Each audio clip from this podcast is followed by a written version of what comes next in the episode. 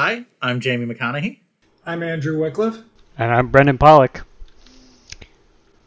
and this is the Paris Opera House of podcasts. Welcome to a very special Halloween episode of Studio 60 on the Sunset Strip podcast. And this is pod. Okay, and this is podcast 60 on the Sunset Strip. Uh,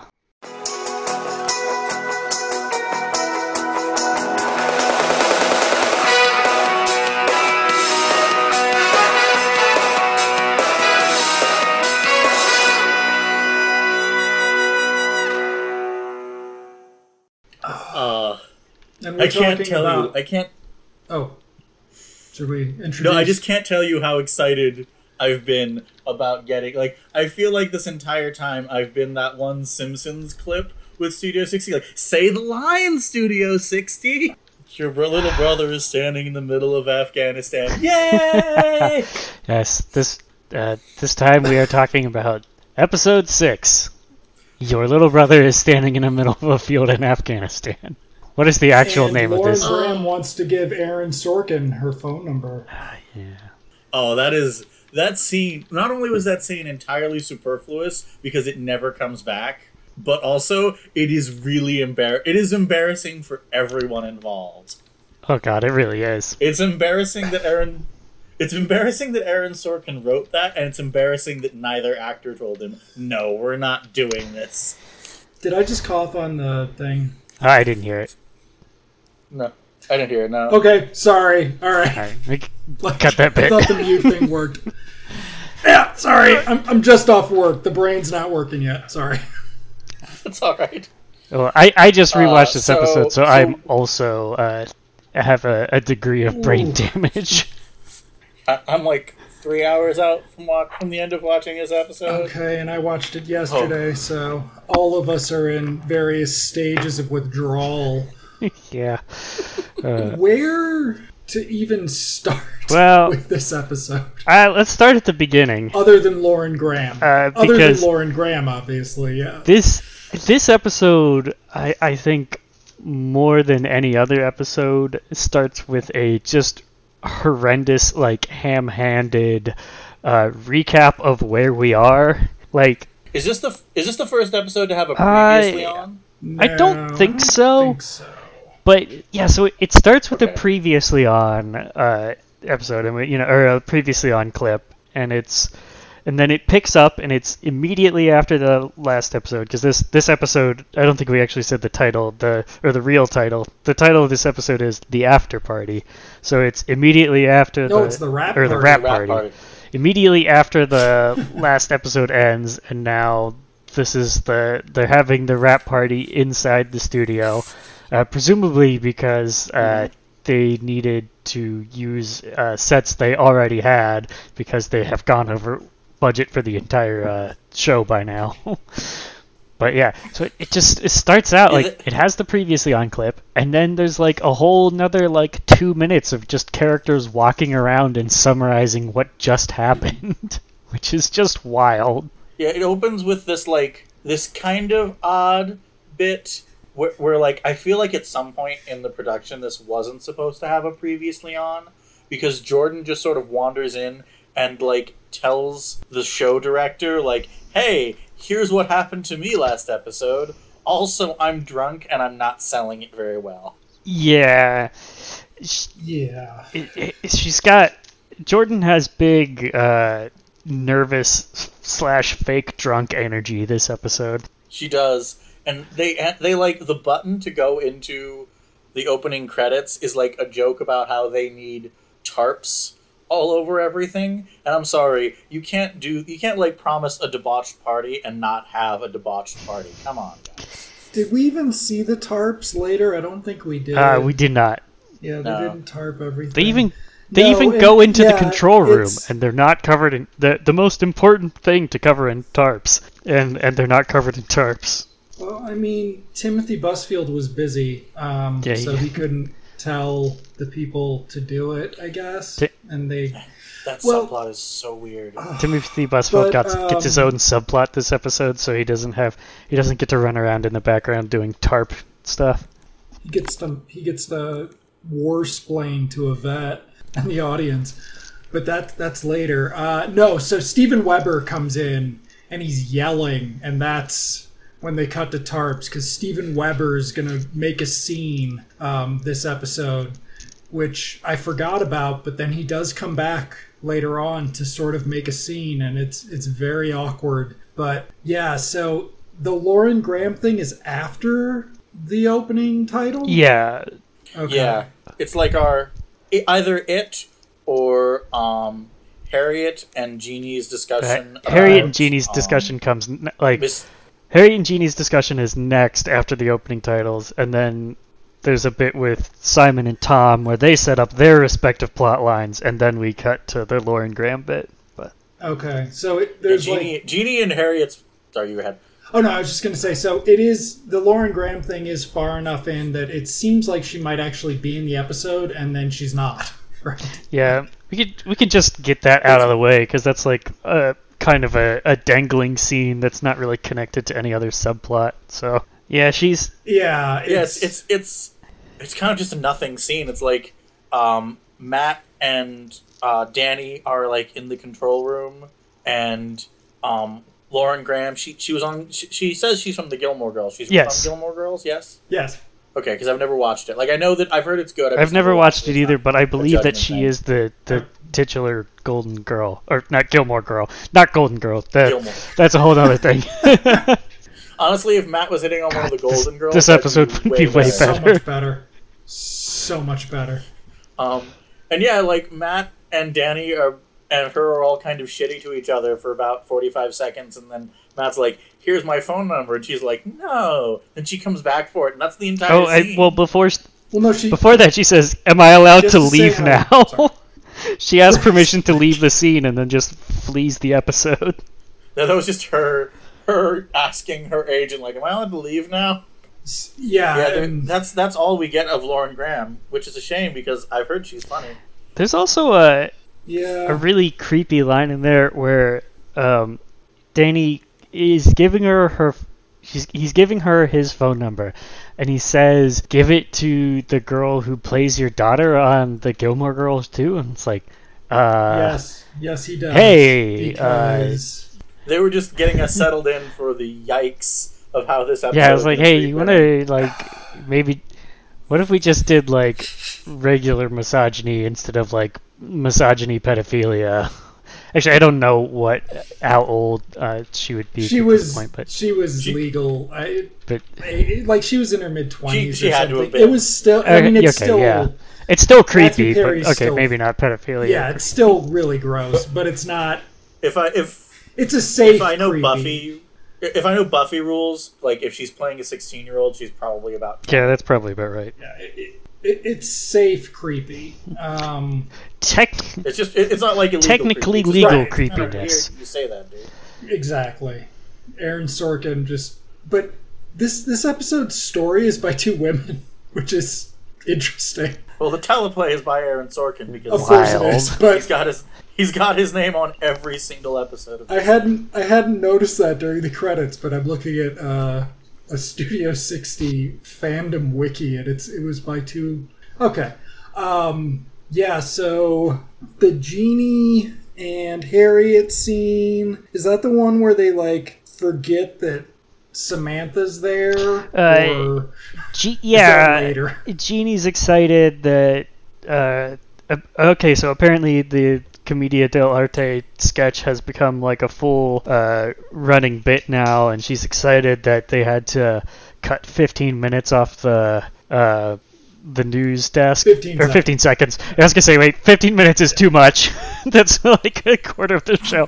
They had to cut 15 seconds off the news desk because it did so well. Uh, which, uh, sure, you know what? Fine, I'll I'll give them that one. Uh, and then um, Jordan comes into the room and uh, they and tells them that she wants to be friends with them uh, because she's Which sad and desperate. it, it always seems Yeah, I don't. like that should have more potential. And every time I see this episode, I'm surprised that it goes absolutely nowhere. Really, like it just Yeah, they, they they open up at the beginning of the episode, Jordan is like, "I want to be friends with these girls." I'm like, "Okay, solid. Let's see where that's going." And then she's just off screen until the last like. Uh, she's around, but uh, the girls very quickly ditch her. And they ditch her with Like she, Simon Helberg and Nate Torrence. Yeah. Like they ditch her yeah, with the dude, the like, dude from The Big Bang Theory who hasn't gotten any. Yeah, they- yet. right like it's it's very strange and it's it's purely functional because they can't have at least one of the other women in her subplot but it's just like Well, they, they they can't This- they can't let any of the women get together, or else they might like team up and become too powerful. they have to. Aaron Sorkin has So, yeah, to we- keep them on their own, so he can keep belittling them. So we we open up this episode with like just setting up our plot lines for each of the characters. Um, Sarah Paulson gets a discussion with Jeannie about um, Matt and uh, Mr. Mr. Sports, Jo- Johnny uh, Baseball. Mr. Baseball. I forget his name. Johnny Baseball, yeah. Um, and how he li- how she likes Johnny Baseball because he's not like Matt and that kind of. I have a that's that, that's that's that's a setup for a punchline in like forty minutes. I have a very important Um, and very angry note about this scene. Uh, so Harriet tells Jeannie that she just kissed, or she just she says, "I just almost kissed Matt," and Jeannie says, "Where?" And Harriet's response is on the mouth, and then Jeannie says, "No, I meant where in the building," which is of course a dangling modifier joke, which several episodes ago. Uh, we were told that only hack writers make those jokes. So, fuck you, Aaron Sorkin. I'm on to you. So, uh, so that's so yeah. Harriet doesn't really have a subplot in this episode. She's got like, it's barely even a cul-de-sac. She's got like two scenes. Tom has to show his parents, who are bumpkins from the town of Columbus, Ohio, a city of people. Aaron, Columbus, Ohio. okay yeah All right, I have some. I have some statistics here for you. Uh, Columbus, Ohio is larger. It's it's the uh, 14th largest city in America.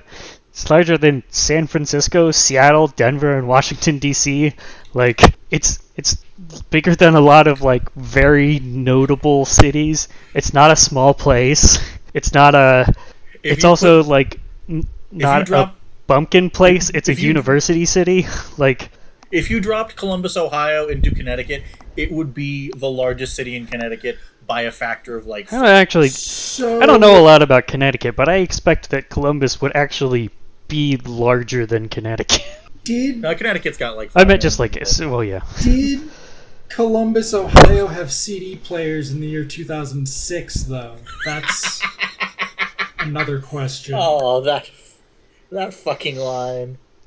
yeah, they they like mentioned that Tom's parents don't know what he does. I'm like, Columbus is not a tiny town with like one TV. Yeah, it's- Aaron. Like This as I said, it's a it's really- a university city. It's not a city like it. It's full of people who know what's going on. It's not a like a. It's not a bumpkin town. I feel like I feel like he might have meant um, Cleveland, which is a which would make it a little bit better because Cleveland is a smaller city, but also because I could then make references to the way Cleveland is portrayed in Thirty Rock, um, as the city everyone wants to live in. Uh, but like.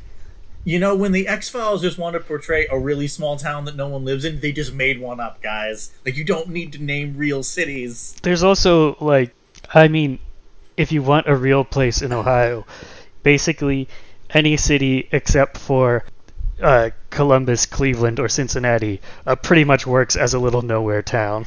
Yeah, exactly. Yeah, I'm looking at you, Uh, Dayton, and- and Ohio. You're Simon has- nowhere near as important as you think you are. And and Simon's got a plot line about a black comic, which like I have in my notes. Like they Simon's plot setup fills me with Uh, dread. yeah, Simon. Oh God, I don't even. it's, I don't even know where to start with this one. yeah we that's going to be a great one but Better wait until we get to the Um, to get into this one to start on it. But yeah, yeah the So, so three we want women to handle the episode in too we got do we want to handle the episode in chronological order, or do we want to go? uh, we by should plot? probably go they plot line rea- by plot line because Yeah. the episode spends a lot of time just cycling back and forth between the plot lines without moving a lo- them a lot like all at once. and they they don't ever really. Yeah, they are all also almost all entirely separate. like I guess Matt sort of starts out at the party, kind of like, oh god, we got to talk about Matt and these girls. All right, let's start with Christ. let's start Yes, with the we do. girls. Oh boy. Okay. All right. Okay, so so as you'll recall, dear listener, from our previous episode, Danny promised to like get Matt laid at this after party, and if Aaron Sorkin wasn't a coward, that would be a setup for Matt and Danny sleeping together. But no, Aaron Sorkin is a coward. I'm full. I'm full Matt and Danny shipper now, guys. You can't stop me. And so they bring in these like three I don't even know what word I can use to describe them. Uh, Mm, They're like soap opera bimbos from Yeah. 1977, but in they're slightly more modern clothes. like a weird misogynist's idea of a bimbo. This this plot line is like physically painful at They points. are three women who have moved to Hollywood to become celebrities, and they do not know what an executive producer is. They don't know what writing is, much less a writer. Well, as, it's as they say, they are uh, they've been dating in the uh, the rock and roll scene, but they're looking to break into acting. no one no human being says that. No Well- human being but sports is higher than that. So, um, does it go sports? Yeah, because if there's one way TV, because everyone knows how famous like sports like athletes girl never mind not going we're not going realism i can't go realism with this plot line like i I think like before the episode started brandon mentioned that like the only way this plot line makes sense is if they're fucking yeah, this Matt is this is my headcanon to allow me to get through this episode without going insane. Uh, about the time when uh, Danny introduces or when Matt introduces himself as the head writer, and they are just completely dumbfounded and confused by the concept of of a writer and don't understand what he does. Uh, this this uh, thought forms that like, oh, well, these girls are just fucking with him. Like, they can tell that these these are two sleazy old dudes who basically, uh, you know, they brought them here so they could like, so they could, uh, you know, oogle them and like just feel good about themselves. Uh, and their plan is to go along with it and just ditch them as like they're going to go to the part, use them to get into the party, ditch them at the first possible opportunity, and just fuck with them as much as possible in the meantime. Which, honestly, if there was anything in the text to support that, uh, it would be an amazing episode, or it would be an amazing plot line. But uh, there isn't really. No, but there is a lot of the female supporting characters supporting Danny's attempt to um, hook Matt up with um, bimbos. Like, at least, I mean, like he's he brags about it to at least Lauren Graham, but I think Jeannie and oh yeah, Jeannie and Harriet are aware of it, and it's just like, yep, that's just that's just what they do. It's And so that makes you wonder what Danny actually does. oh yeah, he's a he's a monster. he's a he's a weird sex pervert monster. danny like this is why studio 60 couldn't exist right now because danny would be Oh getting yeah, into and, you know, and well deservedly. I mean, criminal prosecution, hopefully. For,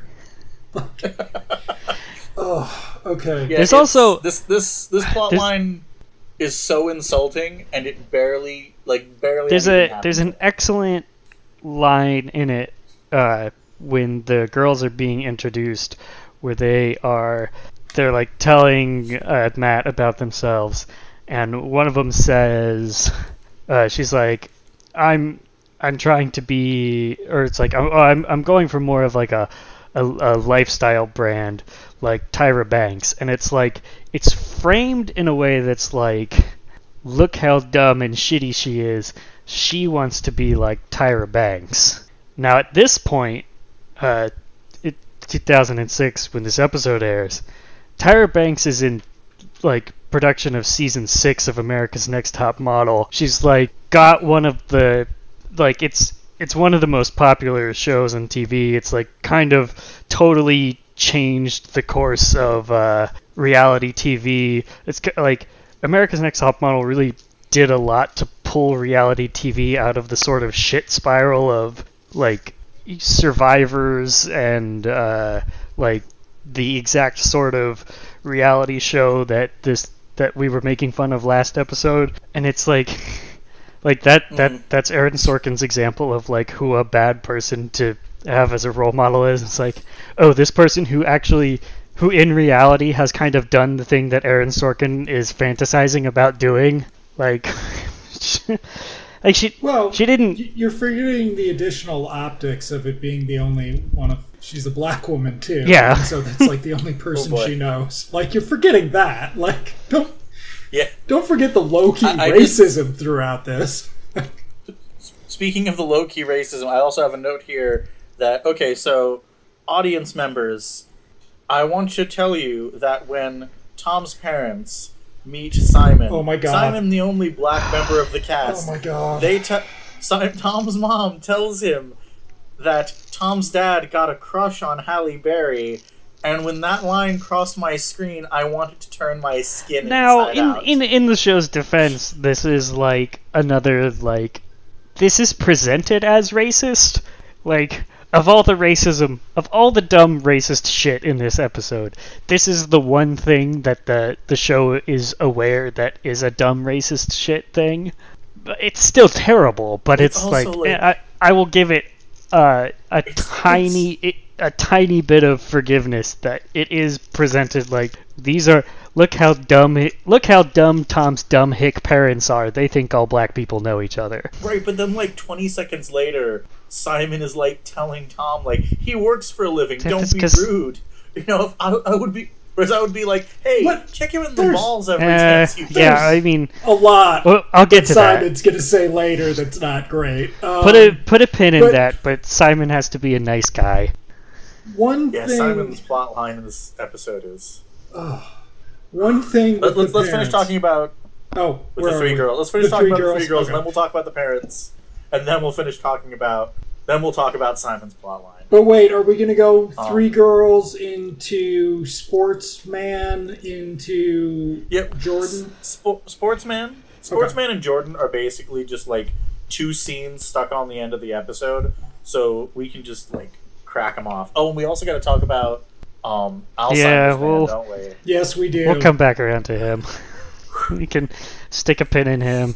Aaron Sorkin does a lot this episode. Like, let's just. There are five subplots, and not a single one of them is any good. Yeah, this is Like- yeah. I, I was before we started recording. I was saying this episode might be the like this might be the first time when every single subplot has managed to have something worth talking about, and all of them are bad. Yeah, it's just like at one during the oh we'll get to it but uh, okay so the three girls they go downstairs they're excited to meet simon but then they want to meet baseball man Yeah. Then they end up like flirting with Johnny Baseball and Oh, well, Johnny you're- Baseball's baseball You're- family. you're forgetting- like, Yes. there's You're You're forgetting the there. very important part, uh, or another just fantastic line. Um, they see Sting and they try and go and flirt with Sting at one point, which is like uh, just a small continuity issue here, Aaron. Uh, the girls are introduced as having been in the audience for the show, and then they are surprised that Sting is there, which like is I I don't know is is this a joke about how stupid they are that they like don't that they're surprised that the person Mm. they just saw perform is there at the wrapping part. Ex- expository they couldn't afford to use sting again in the uh, Yeah, there's just like intro so they had to also, say it again not for also not for nothing. When was the like? I know that Sting like they're playing Sting up like a sex symbol in the show, but these girls are presented kind of like dumb and don't know like older pop culture. Like what's what's an example? Like they're they're basically. I'm about to compare it to Thirty Rock again. I can't help it. They're basically Cerie from Thirty Rock without it being a self-conscious parody. But like, so how do they know who Sting is? I don't know, so When was when like they were seven on MTV. They watched his Yeah, I- music videos, and uh, like Brand New Day was seven years ago at this point. I think that was the last Sting album to be like, I don't know. I don't. That's the last Sting album I can remember anyone ever talking about because it had like one good song. I assume that just like Yeah. everyone, they're just like, you know, you just sort of understand who Sting is through osmosis. You exist, you just sort of existing at that time. You understand who Sting is. I guess you're right. It would be funny though if like Aaron Sorkin were like just this huge Sting fan. I could see that. Like That I could be- see Aaron Sorkin of being an obnoxious police fan. Uh, You go to Aaron Sorkin's house and he plays LPs of the police and Abbott and Costello. Like God. He's just got he's just got Dune on in the Now, background. at to all be fair, a lot of like, a lot of Sting's sorry. like a lot of the police songs are basically like have the same sort of vibe as the the three dumb girls subplot. so Wait a second. Wait a second. If we just uncovered the truth of Aaron Sorkin is it is just all weird 80s rape culture like the police did? Like um, I, I, I I am very amused by the image. Of, I'm not saying no. Of him having Dune, him having Dune on in the background Oh. all the time, like Kanye West apparently does with Blade Runner. Oh my god. Okay, wait, if that's true, why is anyway. Uh, but um I had another sting He tried joke, watching but I Twin think I lost it. He Uh, tried watching Twin Peaks once because he likes Kyle MacLachlan, but no, sir. uh, so yeah, the, that subplot like that ends with Jordan. Like Jordan, early on in the episode, is like, "Hey, I need to get a baseball signed by Johnny Baseball," and I She wants why. it for her nephew or something. Yeah, it doesn't matter. Nephew, yeah. yeah, whatever. It that does it doesn't matter. And then she's back in the last like five minutes, and Johnny Baseball signs it. And oh no, he put his number on the baseball. He, he also talks to her about the mad about sex clubs that have humiliated I her feel like- publicly in front of her father. We've I now feel like out. If I if I'd read something about someone's personal life in the tabloids, I feel like I would rather die than bring it up to their face. Yeah, but I mean, Like, like, the the implication we're supposed to get here is that Johnny Baseball also goes to those sex clubs and is like, even though he goes guess to church right. on Sundays. Like, but um, I just got a realized. busy Wait a schedule. second. Harriet never has a scene with Johnny Baseball, does she? no, Like, She she doesn't know. she doesn't. She doesn't mean- see her boyfriend this episode. she, I, I apologize for the joke I'm about to make. I'm I'm very sorry. I mean, if he goes to those clubs, he's getting uh, modern love, and modern love does get you to the church on time. Well, you already apologized for that joke, so there's nothing I can do about it. Okay. I mean, I watched Absolute Beginners the other night, so pretty much anything's fine. I, I just saw that trailer for that David Bowie movie. oh, I haven't seen the trailer yet. Oh, Don't don't. It looks so bad. Oh, great. Okay. Okay, we're not we're not going into that. We're not going into that. We're, We're Yeah. staying On on topic today target because- with okay, so yeah, Darren That's- Wells. that's sort of the end of the yeah. plot So line, yeah. well, and then So- Jordan tries to sneak out of the party, and Harriet catches her because she left her stuff in Harriet's room, and then Harriet finds out that Mhm. Johnny Baseball gave Harriet his or Johnny Baseball gave Jordan his number. So then and then it then it sort of becomes clear why they couldn't get an actual baseball player to like cameo for Yeah. this role. And if Aaron Sorkin actually had any comedic chops, when Jordan is trying to avoid telling Harriet that he gave her her number, you would have made some joke about how he wrote some of his uh, pitching statistics on the ball. But no, he doesn't. he doesn't know what a callback is. And yeah, that's sort of the the end of the line for both of those for both the Jordan plot line and the three girls plot line, and I guess for the overarching That's series a- for for the Johnny Johnny That's a, baseball. that's a series plot wrap on Johnny Baseball. Um, because I feel like we don't ever. I was actually surprised we saw him again after his first after the the scene where he nearly made out with Harriet. Like, I kind of figured that was it for Yeah. Mr. Baseball. Oh, and then oh, of course, there is the the final like pin in this is that Harriet brings brings back the thing from the beginning of the episode where she's like, "Oh, it's because he's the opposite of Matt. Like Matt's all these shitty things, but he's not this specific type of shitty." so, yeah, like she's like, "Oh, I deserve this for Well, leaving I mean- Matt," which is, But- oh god, oh god. Yes, but also No.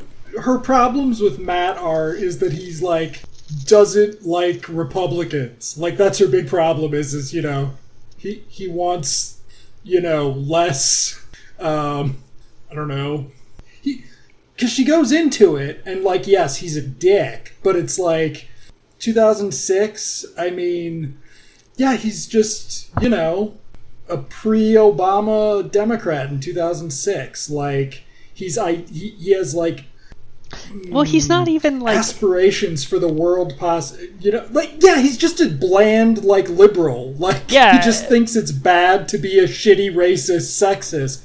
Except when you're a shitty sexist and you're Aaron Sorkin. Exactly, and and like the the bland liberal that he is, he doesn't actually believe in anything. He just believes, he just knows that these things are wrong, and so you know he he doesn't like the religious persecution and and the and the war and the war mongering of the Republicans. So I, I don't know if Aaron Sorkin has ever said the words socially liberal, fiscally conservative, but I promise you that that's how he feels. I don't even think he feels that. I don't actually think he is socially liberal. I think he's he's socially I think- conservative, fiscally conservative. When, pe- when people say that they're socially liberal, fiscally conservative, what they mean is I'm fine with gay people and trans people being treated like human beings. Just don't. I just also don't like taxes. okay, so and they they don't think about any particular like. I'm trying to think of the way to phrase this. They don't think of any particular like systemic issues with racism. They just sort of generally think that racism is a real thing and it's bad. But also, uh, we're not. I don't want to go in. We have to go into Si- Simon's plotline before I get into Aaron Sorkin and race. Okay, I didn't really want to bring this up, but I, I even I, I had spoken to or I've spoken to Jamie about this before uh, about talking about this interview, and I keep going back and forth about whether or not I even want to bring it up. But so there's a an interview that I was going to mention uh, at the end of this one because it kind of ties into Aaron Sorkin's love of World War II, where it, this is like at the beginning of 2020 he uh, had an interview I think on CNN where he's talking about uh, AOC and the squad and he yeah and he says like it's time for them to sit down and shut up and act like like it's it's basically he says it's time for them to sit down and shut up and let the adults take care of things. And uh, one of the exact like one of the specific quotes he says is that like they need to stop focusing on things like transgender bathrooms because that's a republican talking point uh, and they need to focus on things that matter uh, like how everyone hates america now uh, anyway, I'm, I'm putting this. I, I submit this as evidence that Aaron Sorkin is not even uh, socially liberal. He doesn't Oh. care about. 2006. No, no. Aaron Sorkin is scared of cancel culture right now. Like he's, you know, No, I mean, he's, he's a Biden Democrat. he's he's out there like he, this is like earlier this year he's out there saying like uh, talking about transgender rights do, is is a like doesn't matter and we shouldn't do it. No, that's what I mean. Is that I, I wasn't saying he's worrying about cancel culture as like a specific thing. I, I was assigning him that category of um, Oh, he like thinks that that's the Robert Downey Jr. one. Yes, he's they're the guys who are now work. They, that's all they say is you know cancel culture's this or whatever, and they don't want to talk about anything. And it's like obviously Sorkin's like that, but I mean in 2006, I think you could get away with that socially liberal thing because you know it's 2006. There are certain concepts that had not been really brought to the we, we were public consciousness like in 06 we were still fighting like the please don't make a constitutional amendment banning gay Yeah. marriage. right Like It's- that was where we were at as a culture. yeah it, aaron sorkin had not yet had to confront the fact that Well, you know, kind of all lives do matter, you know, especially in my estate. You know, like when you really think about it, it's all lives matter, you know? Yeah, I guess Like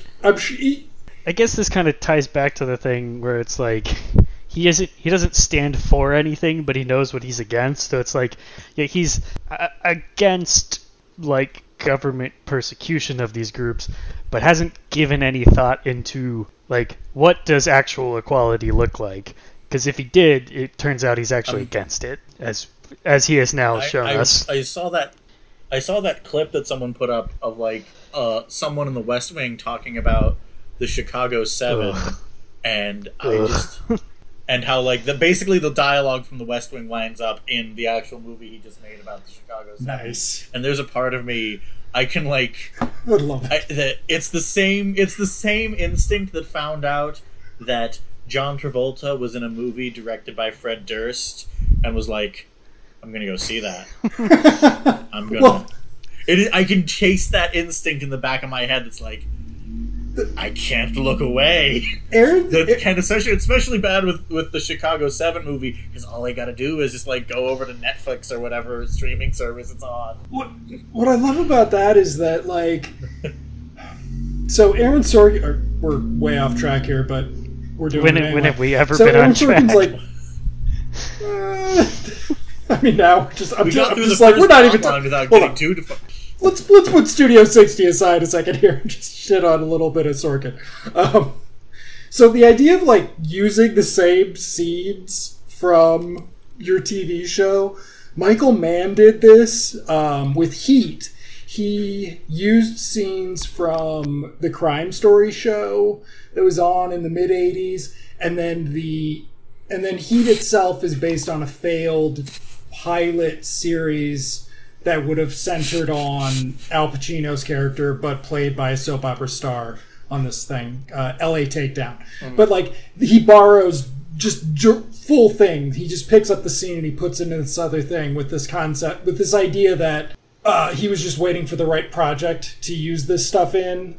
But like he still liked the idea enough to use it on the TV show that he couldn't do it right or something. But like Sorkin, it's it's writing right it's not like stylistically pushing your tv out of your car or something like it's Oh, yeah, it's a scene that he he's got like Well, the, I was about to say, like, conversation of, snippets that he just like copies and pastes like from one script to the next. yeah, I, I was like, gonna, my my point, my first point was gonna be that was me like, one, for one thing, Heat fucking rocks. like, oh yeah yeah I can understand yeah, Michael yeah. Mann wanting to redo that shot Oh, because yeah, yeah. Heat just kind of fucking rocks from start to finish. Yeah. um, it's a good kitchen also, sink like- thing yeah but like I I try to write like myself and i understand as a writer sometimes you'll come up with what you feel like is a really cool sounding line and you'll you'll like try to find a way to put it in something that you're writing or maybe you'll like eh, this doesn't really fit there that doesn't fit this character um so you like you put it in the back burner like you think this sounds really cool i want to have someone say this at some point but it doesn't fit here, so I'm gonna. And maybe you accidentally put it in some place and then another place. But what really struck me about like those Sorkinism videos is that every single like you could, if you shut off, if you just like put that dialogue on screen without any character markers, you couldn't tell who's talking ever because all those characters sound like all those dialogue snippets sound exactly the same. They all sound like exactly Oh yeah, same I mean it's just like the They- the they running like joke Aaron of our Sorkin. podcast. Every character is Aaron Sorkin. they're the voices in Uh, the- Eric the Sorkin's jo- head like The, the other joke I made before the before when you were still having technical difficulties, Andrew, is that this episode in particular is like the result of an experiment to get the purest like the purest Sorkin you can get into an episode without causing it to overload. All the other experiments resulted in basically just that scene from being John Malkovich, but with Aaron Sorkin. Come on, you must have seen being John Malkovich. No, no, no. I'm just. I was actually thinking. Do we? Do we? Do we need to talk about um, the Simon Matt thing now? Is this the natural Okay, so now we need to move segue on. to talking about? Yeah, we should either talk about we should talk about the Um, no, I actually think that since we're talking about how every single character in the show and all of Aaron Sorkin's shows is Aaron Sorkin, that we should use this as a segue to talk about the goddamned weird Alzheimer's plot. Oh wow. Okay. Because it's like I remember I have it in my notes every time this plot comes back up. Like this is really weird. This is really maudlin. What is this doing here? And ba- basically, like early on in the episode, the director what's what's the name of this character? Cal. Uh, his name, his first name's Cal. Uh, Cal Shanley. Apparently, Okay, yeah, is Timothy last name. Busfield's character. I don't. um, finds out Yeah. finds this like old dude wandering around the studio, and he Well, Security's the got him. security's got him, but they like security asks him like, "Hey, we're gonna throw this guy out." I don't know why security's talking to him, yeah, they, but he's they, like they a little confused. Um, he's holding on to a photo, and Timothy yeah, he's he's taking a picture off the Busfield wall. is like, "Oh, Uh, I'll help you get home," and they keep coming back to this in like a bunch of really weird ways. Like he's like he asks the dude for his name. It turns out he's like naming the like Yeah, like yeah, like Timothy Busfield like has this like feeling that like like he's like, well, something's like something's off about this old guy because he like he he just wandered in and like he's he's clearly confused about what's going on and he just wandered in and took the like took a picture and it's like well it's like he's confused but also he clearly like came in for this mm-hmm. specific picture so he's like trying to figure out what's going on and the old man like the only coherent things that he will say are like references to old Hollywood comedy, which is like just Aaron Sorkin's like, hey, let me tell you about this trivia that I know. It's, yeah, it's just like nobody knows Sid Caesar like Aaron Sorkin knows Sid Caesar. Yeah, the, the But- end result of this whole thing is that this dude's a World War II vet, um, which leads to a fucking bizarre scene where, like, Timothy Busfield starts, like, telling him about all the shit that happened to him in World War II. I'm like, why would you? Oh my like, God. oh, hey, old dude who might be confused and have dementia. How would you like to hear about what is probably the worst day of your life? When you got hit in But- the face Yeah, with and, like, shrapnel. he like they find out who he is by Timothy Busfield like uh, takes his wallet and finds a VA card, so they get his name, and then they call the VA to find out who he is, and like apparently when Timothy Busfield calls the VA, uh, they just give him the like full Well, report the like incredibly detailed report of exactly how he was injured during D-Day, which is just fucking wild. So bizarre. and then it turned out he was like on a sketch show in um in the like sick fifties and he got blacklisted and oh it turns out his like I, I, basically the whole thing ends on this really weird wrap up where it's like oh it turns out like Studio 60 is part of this long proud tradition of sketch shows. I'm like shut up Aaron. And that's that's that's sort of a thing that is like it's It, uh, also tied into the the plot line with Tom and his parents, where like it just to quickly touch on that, like Tom is giving the tour of the studio to his parents, and like he's also just like basically giving the fabricated history of this. Uh, you know, he's like giving the history of this place, and like telling you know it's it's this long storied history of of old Hollywood and and famous TV shows and all whatnot, and yeah, it, Tom, I don't know. Tom's subplot it's amounts to one to a giant sign that says Aaron Sorkin thinks. Yeah, I don't wanna go- in the middle of the country are stupid and ignorant. I don't, I don't, I don't want to go too far into Tom's subplot yet, but just just touching on that, it is also doing doing the same thing of like kind of constructing a storied past for Studio 60 because like yeah, like this is a I don't know, like a kind of a, a running thing about about Sorkin. A running thing in his work is that like he he he fucking loves institutions. I was just gonna say the institution It doesn't- needs to have prestige for Sorkin to like it. Like, yeah, Are we? it's he's gotta he's gotta let you know that Studio 60 is a fucking institution of Are, you- comedy. are we prepared for another round It's- of Jamie compares Studio 60 to 30 Rock? So there's an episode, I want to say it's pretty early in the series, um, where Tina Fey's character gets to meet one of her, like, comedy heroines. Turns out to be played by Carrie Fisher, so that's pretty fun. And yes, in case you're wondering, they do do a "Help me, Liz Lemon, you're my only hope" joke. and but the the joke of the episode is that while she like revered this woman, this woman's actually just kind of a broke loser whose comedy like sensibilities are incredibly out of date and kind of offensive. And I feel like that's a much sharper joke to be making about like old comedy. I'm sorry. I think that's like a smarter observation. Uh, I mean, yeah, but it it it's just like he loves the institution. He loves the idea of institutions. I'm, I'm also gonna like push back a teeny little bit without any specific examples that I do believe there are lost great, prob- possibly lost great comedy from the 1950s. I- I'm not saying that like all old That- comedy is outdated and offensive, but I think that the joke that you meet this like hero from like that you always looked up to growing up, and it turns out that they're not that great of a person, and while they might have been, Oh, no, no, the time, yeah. that's a much more astute observation than Studio 60 is Well, willing to make. Oh yeah, I mean this has no. There is no observation. It's all about Timothy Busfield knowing about World War II. Like, Yeah, that, that's such a we- It- it's such a weird it's- subplot. It's in, it's played incredibly straight. There- and then, the the tone of this episode is all over the map. well, especially and and Aaron Sorry. Sorkin. No, you I was go just going to say the whole the Eli Wallach is the old guy.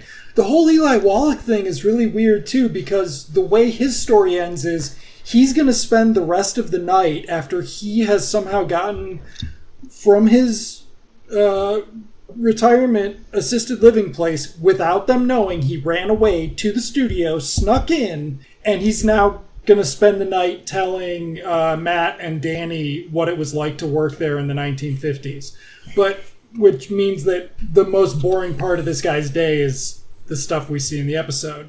But it's like, yes, you could the he's confused and disoriented, but I guess he like his long term memory's fine. Except we've already like established that it's not because he he refuses to give Timothy Busfield his name, and it doesn't seem to be for any reason that he refuses to do it other than It to kind of- further the okay, plot. so I think there is a reason, and I think it's because of the blacklist thing. There's a a point where Timothy Busfield says to him like he says something along the lines of like it's okay Oh, you can say their names you're not going to get in trouble anymore. And then like after like that's right when he's like about to start talking and like after that he kind of like like he's he's done doing his like confused old man act.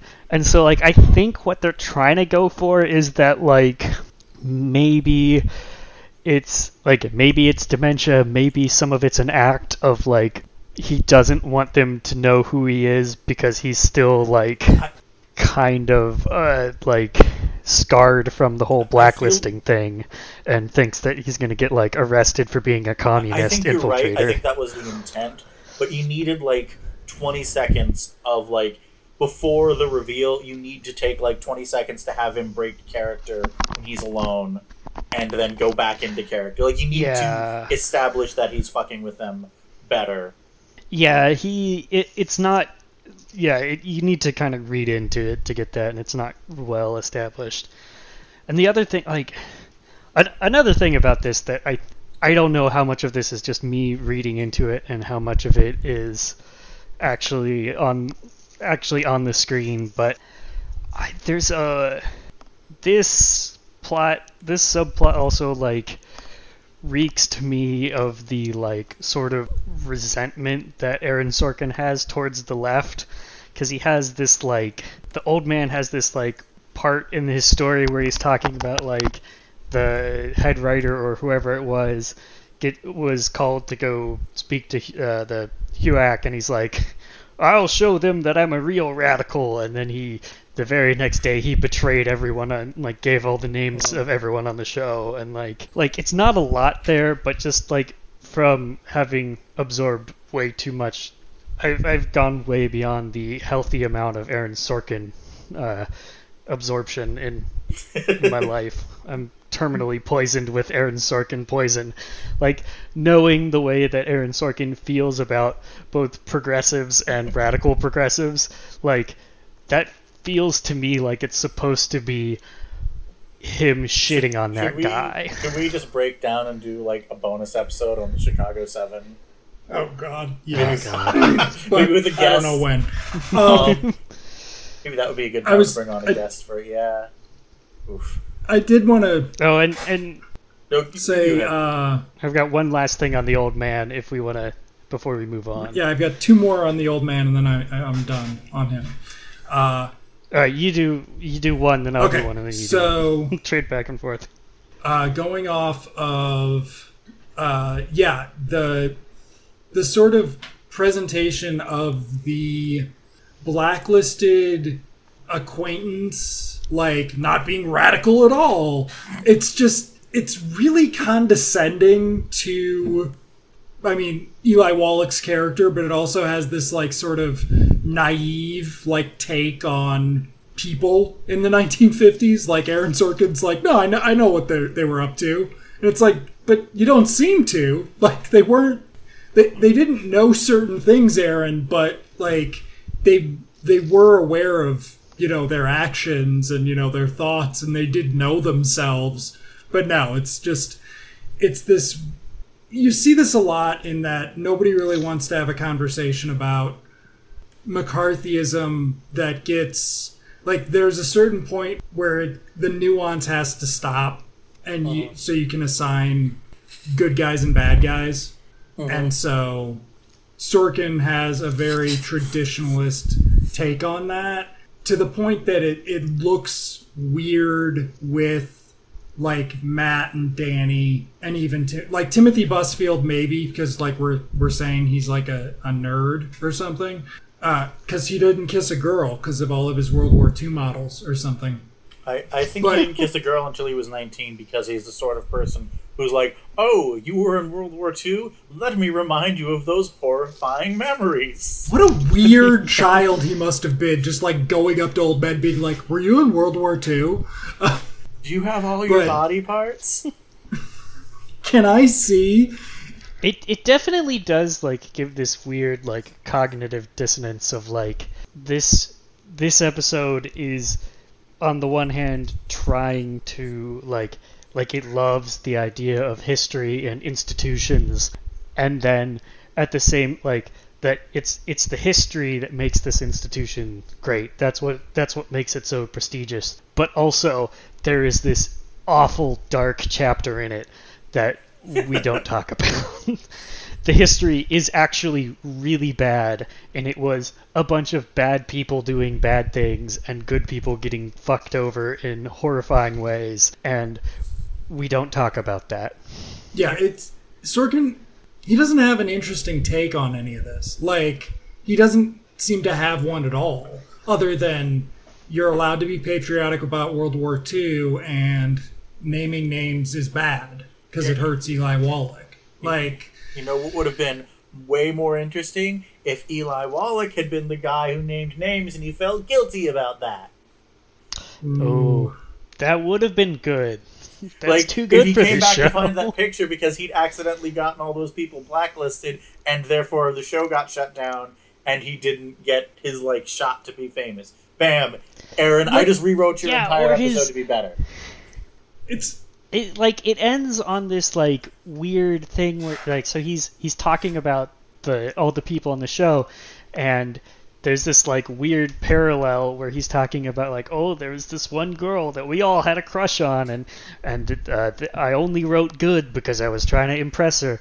And then the camera just sort of like pans over and changes focus and there's Harriet standing in the background. And it's like do you get it? This old man is Aaron Sorkin too. Uh, but it, like god if that was if instead this was about him like trying to get the pictures so he could like hunt down these people and like try and apologize to like apologize to this person he loved who he totally lost track of because he resulted in her like getting blacklisted and having to like you know move to the middle of nowhere so she could have a job And you Also, know, why did the studio keep the photo of all the blacklisted people? That seems weird that they would have that on display.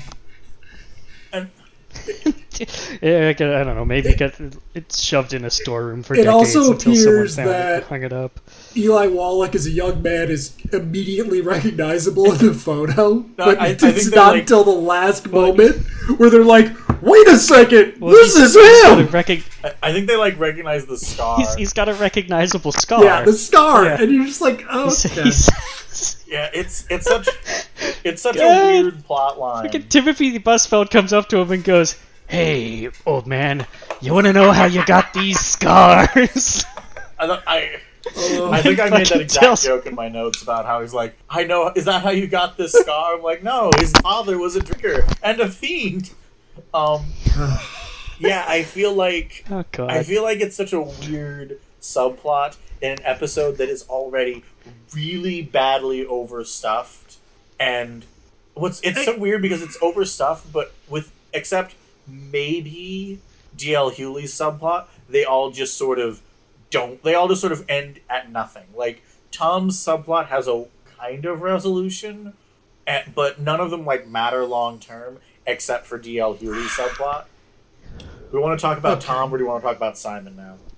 Oh, I have Oh. one last. I have my Finish one last your note on the old man, which is that Aaron Sorkin is absolutely one of these uh, History Channel World War II, knowing like he's a history ch- buff, but only insofar as he knows things about World War II. He is he's exactly one of those chuds, and the second half of that interview I mentioned earlier is the one where he says um, "E- everyone hates America now, and it used to be like he tells about how his uh, his, his dear old grandpa fought in World War II and how he would tell him stories about how uh, the soldiers would show up in the towns in France and the people would say, "Oh, thank God, the Americans are here." And that uh, you know, thanks to Donald Trump, that doesn't happen anymore because history ended at World War II and then started up again when Yeah, Trump yeah, became Italy- president. I guess there's no You go ahead, sorry. there's no decades of uh, there's no decades of just like terrible pointless wars and uh, overthrowing South American governments and like just hours upon hours of reasons to list out why anyone else would hate America. No, no, it it stopped. It started with World War II and It- ended with Donald Trump. Italy's first That's all there is. post World War II was thanks mostly to the CIA, a crypto fascist nightmare. But yeah, I can't imagine why people in Europe wouldn't Yeah. trust the U.S. anymore. oh god. Yeah, I, I, I just remember like, you know, I, I talk with guys sometimes, and I'm like, yeah, I'm kind of into history, and nine times out of ten they'll be like, start telling me about this or that model of tank that the Nazis used. And I'm like, yeah, I've got like a 30 page rant Mm. about an economic bubble in Britain in the 1720s, but no, go ahead about fucking panzers. that seems like it's interesting to me. I've never heard anyone tell me that the Panzer was a really good tank. There's more to history than World War II, people. Um, so yeah, back to so do we want to do Tom's subplot or Simon's There's World War subplot? One. Uh, World War One's way more interesting than World War Thank II. Thank you. uh, okay, what do we want to do Yeah. here? Let's, Let's talk about build Tom. to Simon. Yeah. um, Tom's subplot is literally just him taking his parents around Studio 60 and like telling them all the history that's there, and them going like, "I don't know history. TV is stupid." My I ain't never heard of no Colgate comedy hour what. I liked was when they were like, "This is where they did the jazz singer." I swear the mom's like, "Ooh," and I'm like, "From 1920 fucking seven, dude. Like what? Like she wasn't it's, there." it's the one thing. It's the one thing that either the one thing he says that either of his parents give a positive response to Oh, with the is the jazz singer. with the blackface, right? Like, or were they talking, or were they thinking the Neil Diamond one? Because that would be Yeah, That thi- would have, this- have this is- layers. this is where we get the immortal exchange. You know, this is the Paris Opera House of television. That's swell, Tommy, but your little brother is standing in the middle of Afghanistan. And that's Yeah, the whole subplot. that- That's the whole Oh subplot. God. Like, So I, I kept Yeah, this okay, so this line basically comes out of nowhere. Just before it Tom's dad accidentally calls him Mark, which is his his brother's name, and then he Tom gets fed up and is exasperated. He's like, it, it says this is the Paris Opera House of uh, of comedy, and then his dad responds with the infamous line, which I believe was when when Jamie was pitching me on the idea of doing this podcast. Basically, it was this. We need to. T- I need an excuse to talk talking about this like, line. this, and this whole subplot is so weird because on the one hand, they kind of like at the end of the subplot, they establish that his dad is a bit of like a classicist. Like he he doesn't have it. I don't need a CD player. I just need an LP. But he doesn't know who Abbott and fucking Costello is. Yeah, well, it's like this weird, like he's this weird. He's an idiot's idea of a flyover countryman who's But it's like a flyover country man hates in 2006. he hates the idea of yeah, of, like there is no flyover countryman in 2006. The I, but yeah, he but that's why he's like the idiot's idea of it is like this guy who hates progress but also doesn't know anything about history because he uh, you know lives lives in a In a city of a cornfield nearly million pe- of nearly a million people. So like even even in cities of like a hundred people like no one is like that anymore because there's this thing called the internet uh, in which which has homogenized culture uh, across Look, America. I, I grew like- up in. I'm, I'm not even gonna like. I was gonna try to hedge this statement a bit, but no, screw it. I grew up in a much bigger, like middle of nowhere city than Columbus. I grew up in Anchorage, and I fucking like everyone knows in Anchorage. Everyone knows who Abbott and Costello is. I I Yeah, you you actually grew up at like a place that is on the actual yeah, edge of like, civilization. I know people whose first language is Inuit who know who Abbott and Costello are. Like, don't get It's- it's so weird. It's such a weird subplot, and it's so it should have been. Redd Foxx or something. Like it- for the age, like they would have been like in their twenties in the seventies. Like Abbott Costello, it, it's just it's Sorkin doing his Sorkinisms and tying it into the Eli Wallach thing a little, but it's also just it's this perplexing idea that he's trying to turn SNL into an institution worthy of his adoration, or you know, the SNL type show into something worthy of his adoration. And for it to do that, there needs to be this history of Abbott Costello, which is just weird. Like, if he were just talking about the pure comedy reaction to it, we don't get any sense of personality from the parents that it's possible. I mean, Tom's pretty thinly, you know, characterized here, but when they said he was 27, I was like, oh, I thought he was like playing 23 and just older than that because he's so bland. Um, but the, the parents, he has, th- there's no sense of relationship between them because Sorkin just can't fathom it.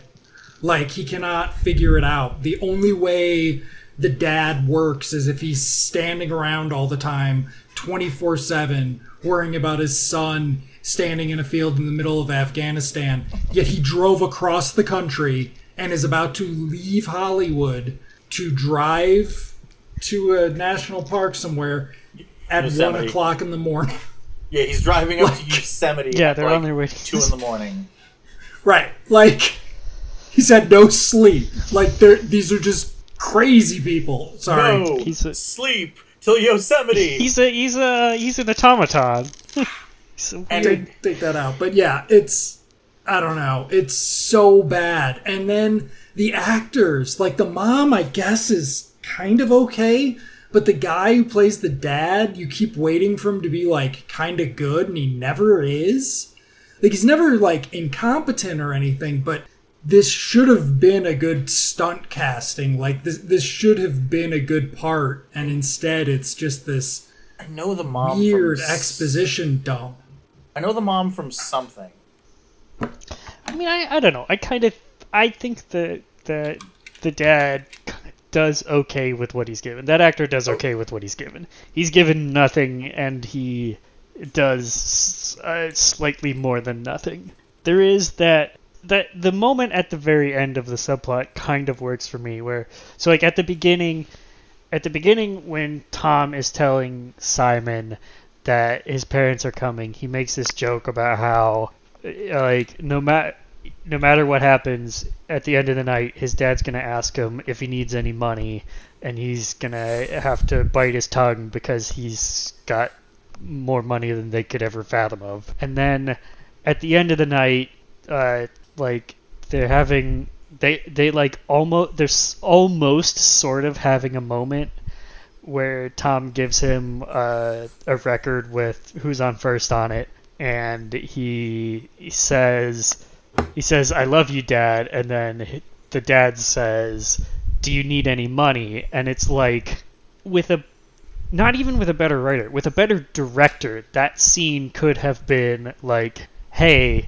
this like this is a guy who's like he's an old school guy who toxic masculinity and all that would never say that he loves his son, but he's showing that he loves his son because he's offering to offering give him money. him. Yeah, there, Like, yeah, it almost works, there's yeah. and I I give For the actor record, credit I know for the that. mom. She plays uh, Jonah's mom on Veep. And in case you were wondering, neither of these characters come back. Um, I was gonna say earlier, the direction of this episode's pretty shoddy. Like overall, like As long as I've got the it- IMDb. the open. script's bad, but the direction is not. David sort of- Semel. What have you done, Mr. Semel?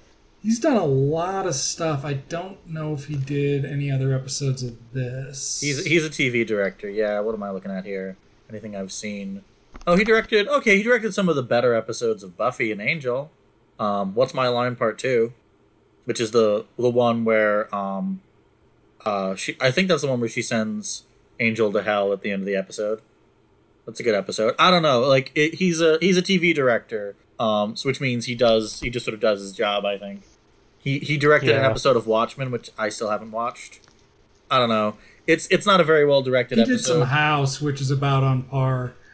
Um, Well, I've got I've got thoughts on House that are completely irrelevant, so I'm not going to bother. Yeah, it's I do feel like the the central problem is that this I, I was thinking this as I was watching it like we we talked about how it should be Redd Foxx they don't recognize. No, screw that. You want to make the SNL comparison? Make it Eddie Murphy. And then you can have like a moment where they're like where it's less about the history, like how do you not know this famous history of comedy, and more like oh, like you can have a moment where he's like, you know, he did that movie Beverly Hills Cop. Oh, he's too filthy for me. Like you can have this moment where it's like, oh, we are just just not connecting because we have No. different tastes in comedy.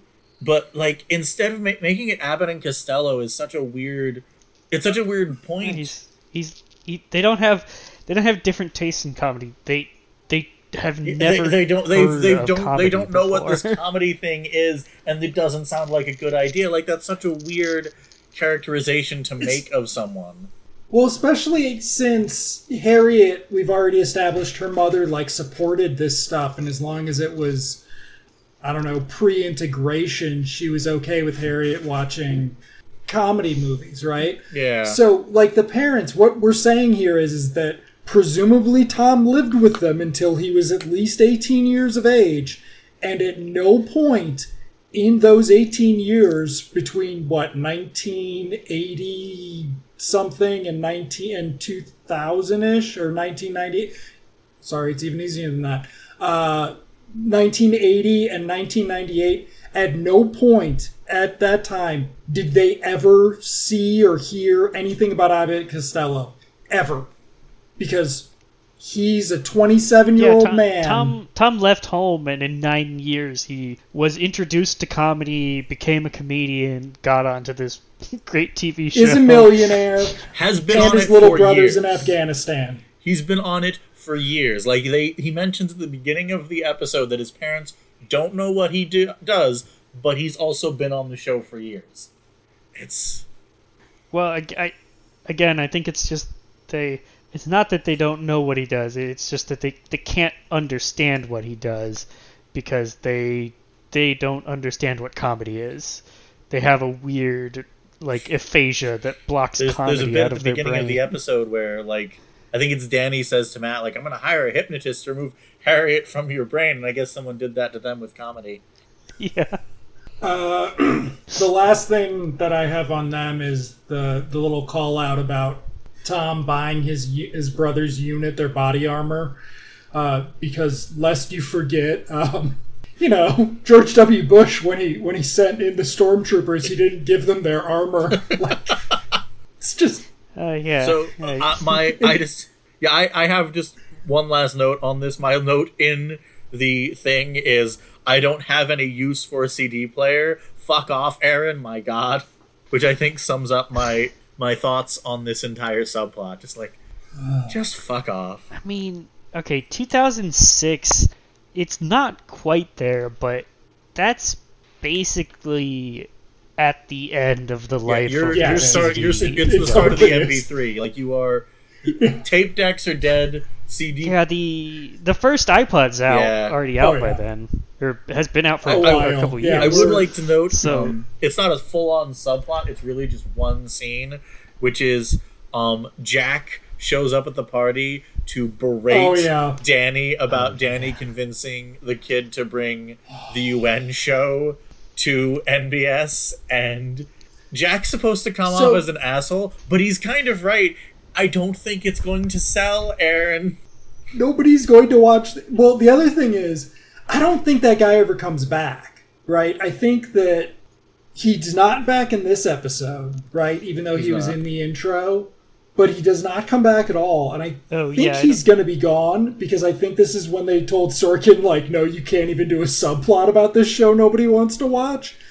But yeah, it's just this Yeah, I think that this is the last we hear it's of it. just like they they're like telling you know it's like oh Steven Weber can yell and it's like yeah but it's it's a little bit Actor, it's so absurd and Danny's such a shit. Like if the show turned into Steven Weber ruining Bradley Whitford's life it would be fine.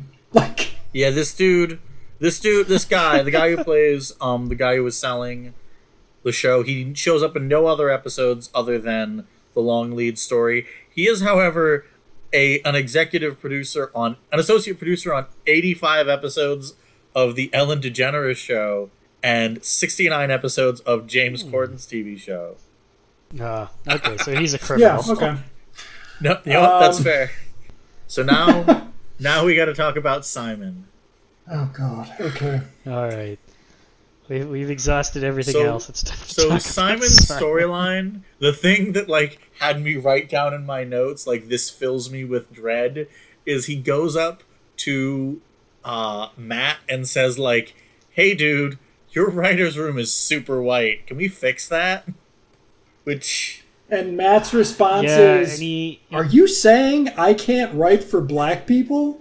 And I was like, Who said that to Aaron Sorkin? Like, he didn't have any black people on sports this night. is- I feel Um, like I feel Dule like Hill couldn't say that to him. Like, I've, Well, so there's there's some speculation about West Wing that uh, Dule Hill got brought in because Aaron Sorkin got told it was too white. Because he's not. Because Dule Hill isn't in the. Uh, he's not in the pilot, and he's not in the like first couple Yeah. episodes. He comes in early in season one, but it's like right about the time that like this that they would be making changes to the show based on studio notes. So it's, it's speculation that this may be yeah, and you know Aaron Sorkin, uh, well known for just writing about shit that happened to him, but only slightly changing the names. This may I'm be glad that. they did. I like Dule Hill a lot. Yeah, it, it really did help. uh, Though I imagine that the interracial dating subplot is cringy uh, when watched again. So, so honestly, if they'd been with, if Uh. so, if this is based on some real life criticism that he'd gotten, if he was willing to take that criticism and like actually, I'm trying not to compare it to Thirty Rock again, but I think I'm about to. So I'm actually going to compare it negatively to Thirty Rock. So you know how Tina Fey kind of got shit for how she wrote um, Tracy Jordan in Thirty Rock, and then responded by get writing an episode of um, what call it, the Unbreakable Kimmy Schmidt, where she's just incredibly shitty about race for 25 minutes straight, and everyone's like, "What the fuck are you doing? Stop it!" That's basically what Aaron Sorkin does here. Yeah. it's Yep. just Like he's not. It's not as bad as having um, the black dude from Kimmy Schmidt dress up as a geisha, but it's pretty bad. the, the scenes where Matthew Perry's sitting there, like listening to D.L. Hughley talk about the retcon. The D.L. Hu- Hughley grew up in South Central and got out, as opposed to he went to Yale on a like field hockey or whatever it's called right. scholarship. Yeah, that's right. Yeah, He yeah, that's right. said early on that he went to. Yeah, he went to Yale on a golf scholarship or some shit. Like it's nonsense. Like this is a total retcon. I I I wrote in my notes, and I didn't remember the name of the movie, but I looked it up. It's um, oh god, I meant Hardball. Like, is this the scene where D.L. Hughley is detailing his backstory? Like, it really reminded me of that scene from Hardball that people were like passing around the internet a few months ago. Like, where I'm from, don't nobody's father come back. Like, holy shit, this is the whitest dude on earth writing for a black guy. We haven't actually. Yeah, we should actually talk happens about We haven't yet. So- Who wants to do it? I'll do it. I'll do it. I this podcast Okay. is my idea. I should. So DL Hughley Simon goes up to Matt and says, "Hey, your writers' room is like crazy white. Can we fix that?" And Matt's like, "No, I can totally write for black dudes." And they kind of back and forth about it for a bit. And I guess I think the conversation does bias in DL Hughley's favor, so I guess that's something. But they end up going to see this black comic that DL Hughley might want to hire to write for the show, and he does what is like I I know that in context of the show, I'm supposed to be this is supposed to be cringy, but the the fact that it's a white dude writing this black routine about how like I've got my I've got so many baby mamas I forget I have I've run out of name for my kids like the fact that a white dude wrote that for a black guy to say physically harms me physic like I was in physical pain this entire scene It's in. It's so bad. It gets worse every time. I think I've seen this twice, or I saw watched it at least one more time when we started getting going before the pandemic. But yeah, it it gets worse every time. This whole episode gets worse every time and like because you have more time to think about it, It's and it's just it's weird and it's nonsensical too. It's- There's this whole bit about like how black people don't pay their bills when they go out of town, and it's like, what what does that even mean? Who pays their bills before they go out of town? and Like, there. what do you mean by go out of town? Like, are you going out of town? But like- everybody's laughing at it too. month? That's the other Like, thing is yeah, he does see- well. given given the time period like I really feel like this is Aaron Sorkin not getting Chris Rock stand up and getting mad about it. Like uh, this- probably Because almost this, almost this, definitely this really probably like I've heard I've seen white I remember at this time period there were a bunch of white comics who like got kind of a little like shitty about Chris Rock stand up and because they couldn't tell like what the difference between what Chris Rock was doing and the whole like white people do shit like this, black people do shit like this comedy routines. And I want to say that like no, Chris Rock's stand up is like from this era is really good. Like Oh my god. I just What is oh realized Oh, what this is. This is Aaron Sorkin's version of Why Can't I Say the N Word? There oh is- god. there's a moment This that is I know like.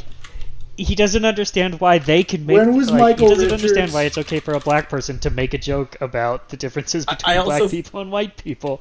It's it's since- that since it's also, thing. like, ah! a sketch about a sketch comedy show, I also feel like this is Aaron Sorkin not getting the Chappelle show. This is a month before It's Michael also a- Richards a stand-up, possibility. By the way. Like in the world. Oh wow. Michael Richards saw this episode and was like, you know what? Kramer, why? Oh god. Okay, so and, and then so like uh, I'll, you- I'll take over now. Okay, you, you take over. I've suffered enough. Yes, basically yes. Like I, none of us are going to have good sound bites from this, so I'll take over some of it. Um, so then DL Hughley's like really upset, and he repeats back most of the jokes to Matthew Perry, who is like, "Well, let's be friends and go have a couple beers." And it's just like I don't see Matthew Perry having a couple beers with anyone, but okay. So they go to the bar and they're having beers, and we get the monologue from D.L. Hewley about South Central. And every time they cut to Matthew Perry's reaction shot, you kind of get the feeling Matthew Perry knows that this is not a good idea because he. Or he's just like acting really well that Matt doesn't want to be there. Like he doesn't really want to hear this. So so what's- like So what's kind of frustrating about that scene is that you can tell like DL Hughley is doing his best with the material. Yep. He is he is pushing a scene really hard, but it's such generic not like oh when I was 16 I saw a dude get shot and then we were going to go shoot the other dudes, but like he, he my my gang it's- leader said he wouldn't let me go shoot these guys and that's why they're in prison and I'm not. I'm like did he tell you that he always hoped There- he'd look at your he'd like go to pick you up at your house and not find you there? Like what's going on here? there's not just definitely better after school specials about this than we see here, but there are better. There's probably a better Beverly Hills 90210 Oof. where they go where they have the black friend, and that is probably better than this because, like, yeah, Sorkin just everything is terrible. Like you're just waiting for something not to be terrible, and it's the whole like, you know, Studio 60 is Sorkin just being as unfiltered. It's Sorkin unfiltered. Well, it's Sorkin unfiltered, but he's also. It, this is that whole like. Whereas I would argue at its best, there is sincerity to Studio 60. This is Sorkin faking that sincerity, but like not even. Like, this is him going, I could call a black writer to, you know, tell me what I should do with this scene, but I don't have to. Like, in a He doesn't- well, scene doesn't need to about because a black He's actor telling a white writer that maybe he should have a black guy write the scene. It's so bad. he doesn't need a black writer because he's uh, served uh, drinks to black Oh, people that- before. So so like I, I don't. I don't God. believe Aaron Sorkin Okay, has ever worked a job where he was paid tips. I am going to like- I'm going to say something don't either. slightly controversial here. I don't, actually don't know if it's controversial, but it's something that I've said for a while. So like people will criticize super white directors and writers like Wes Anderson or the Coen brothers for not including people of color in their movies, and I agree that that's a problem. But if your choices are only write what you know and therefore not include people of color in your movies, or do this shit, fine. Just write like Sorkin. If this is how you write black people, just don't write black people. It's fine. Like you do, Yeah, I, I agree that your show should be more diverse, but you only you can only write yourself, and therefore, when you try to write people who aren't you, it comes off like this, and that's worse. I, I would also point out that um, Coen Brothers, Blood Simple, the black guy's wonderful. It- He is. I, I would actually argue with the I- Coen Brothers the issue, and oh god, I mean Wes Anderson. The the Darjeeling Limited is their worst movie. Like that's just the Okay, well, the I was going to say with it. Wes Anderson, there's a lot to say about Danny Glover in Royal Tenenbaums, mm-hmm. but he is utterly fantastic. Okay, like yeah. he is amazing. Like that's not so. the, the Coen brothers write predominantly white casts, but when they do write They do, and that I would al- like like the black dude in Oh Brother Where Art Thou is not like a weird racist stereotype. He's just another character. Right, exactly. Whereas And him being black is a plot point because I think they get they do run into the KKK at one point in that movie. I should rewatch that movie. That's a good movie. Do we have any interview with Sorkin where he talks about white men writing black characters? Because I bet it's amazing. Oh, yeah. Oh no! we do. Oh no! Um. Oh no, I was kidding. I, Yes. Yeah, how guess. different is it than I- Quentin I've been deep into Tarantino? Sorkin archives again. Uh, no, okay, so there's. I will give Tar- I will give uh, Sorkin this over Tarantino. There, Sorkin has never written an entire bizarre, superfluous scene into his movie to give him an excuse to say the N word. He was married to a So black woman. It's okay then, obviously, somewhat- Jamie. It's not like what are you saying? Obviously. so there, there's there's two somewhat recent uh, instances of Sorkin talking about uh, being a white man writing for um, uh, characters of colors, or just like writing about any sort of uh, posi- any sort of person that you don't that you aren't or is from a different culture than you. So in his masterpiece class, which I haven't seen Let's say, like, I'm I not don't want to pay for- for what is it, that like- shit. Twenty five bucks for it? I'm not But- paying that. No. Yeah, but I have uh, heard the clip of this specific part uh, taken out. Uh, he does say that he does basically say, as a white person, it's okay to not write uh, to only white write white people and not write characters you don't know. But then in a another interview, he did. God, I can't remember who he did this for. It was a uh, publicity for the um, Chicago Seven movie. He did this like uh, video where he was like, he got like five or so Twitter questions about writing, and he just like talks into a camera about his process. And one of the questions is basically, is it okay for a white person to write black characters? And his answer this time is yes, it's fine as long as you write with empathy. You can write whatever character you want, which is uh, not a great answer. It's, it's not the worst answer, but it's also I mean, wrong. It's the wrong answer. That's about Uh, what I you thought can't the answer just- would be. Like That's that's you can't just imagine your way into what like you can't imagine your way into a good depiction of a person from a different culture. Uh, you can't just make up what their culture is. yeah. Uh, that's the that's thing. Like, no wrong. matter how That's wrong. how Aaron. empathetic you are, your experience is not their experience. So you're always on the. I, right, you're always you're always making it up. You're always making up what their culture is and like what their experience is. Yeah, like, I never- That's why it's wrong. I, you know, you can love Japanese culture all you want, but you can't experience what it's like to live in Japan every day your entire life. So you can't just ugh. I have That- that's a a better- wonderful like hire example Japanese writers to help you, Like, you- write it, I- you or can- or like have a Japanese writer go like talk to you about it, and you know you can work with someone from that culture. I, I you don't can't think just Aaron make it Sorkin up has ever by willingly via worked with another. Like I know that a bunch of these episodes was have like say, yeah. story by credits. This whole show is about how Aaron Sorkin would never willingly work with another Yeah, I don't- person. Just I, I all. feel like letting him direct stuff is the absolute worst thing you could do to him because I, every artist needs someone in their life who is going to tell you, no, that's stupid, we're not doing that. And Aaron Sorkin needs that person more than most.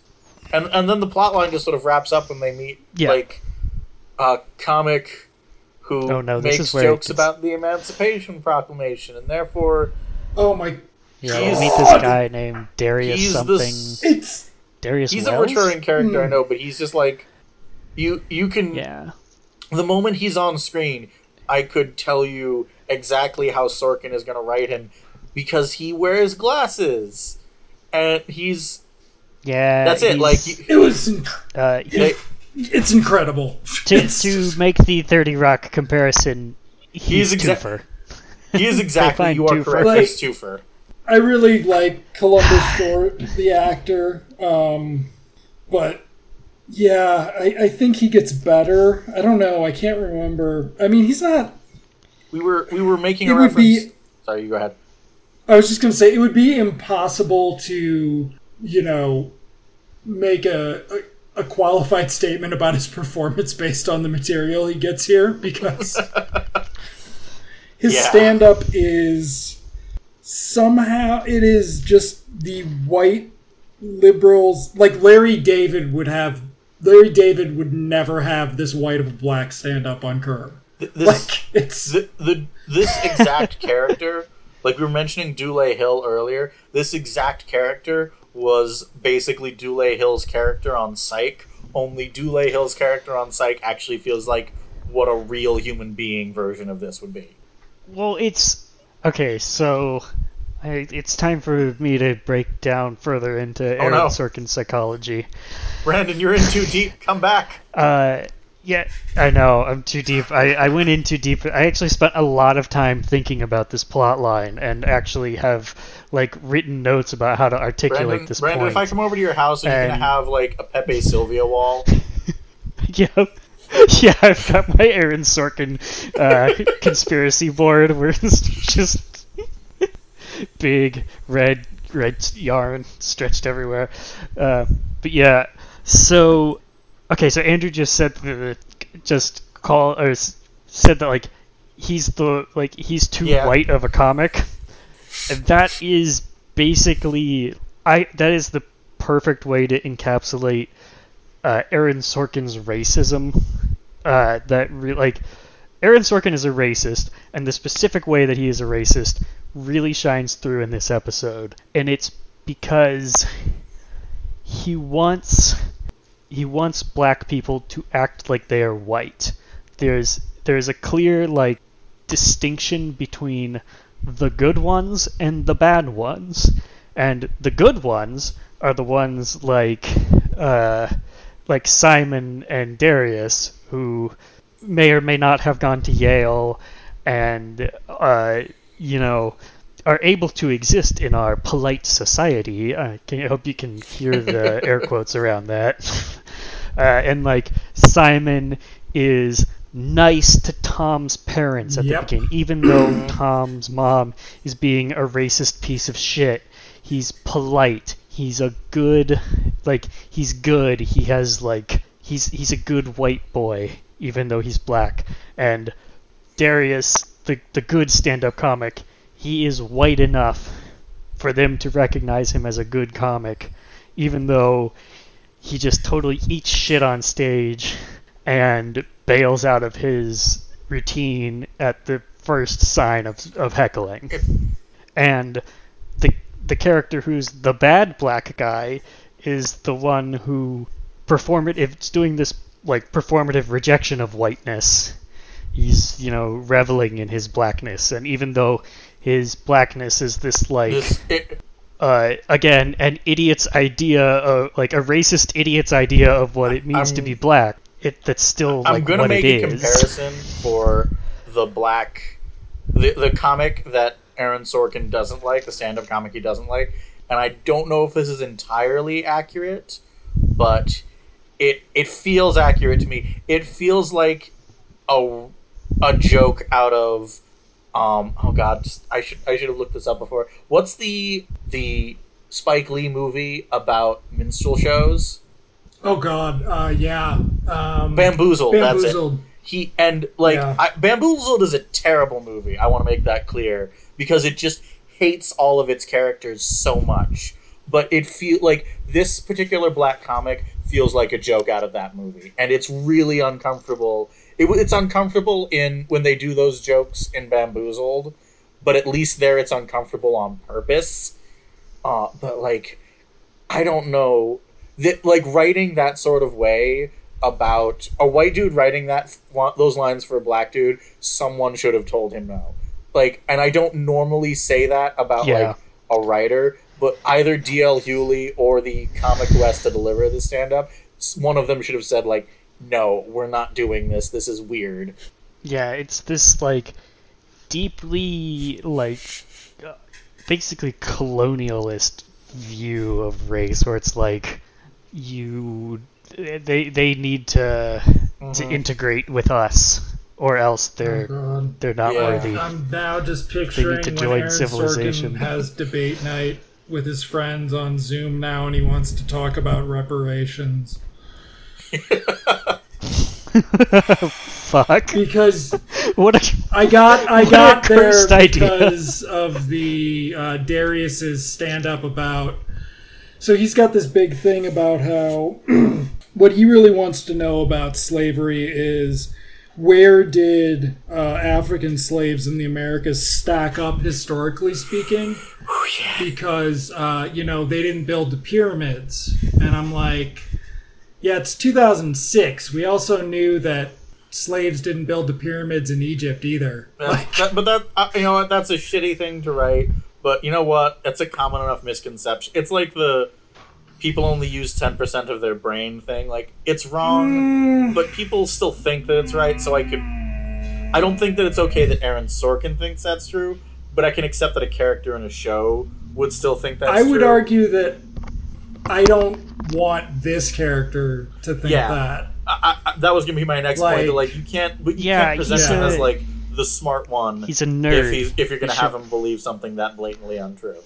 Well, he's a he's clearly a history nerd, and it's he's not talking about World War II. He's so make, he makes like a it matter? reference to like you know the the the slaves in America got the Emancipation Proclamation, but the slaves in Egypt got a burning bush, and I'm and I'm just sitting there thinking like, Yeah, and up, then he- He's making this joke about how slaves in America got the Emancipation Proclamation, and then he quotes Martin Luther King as if that's from the Emancipation Proclamation.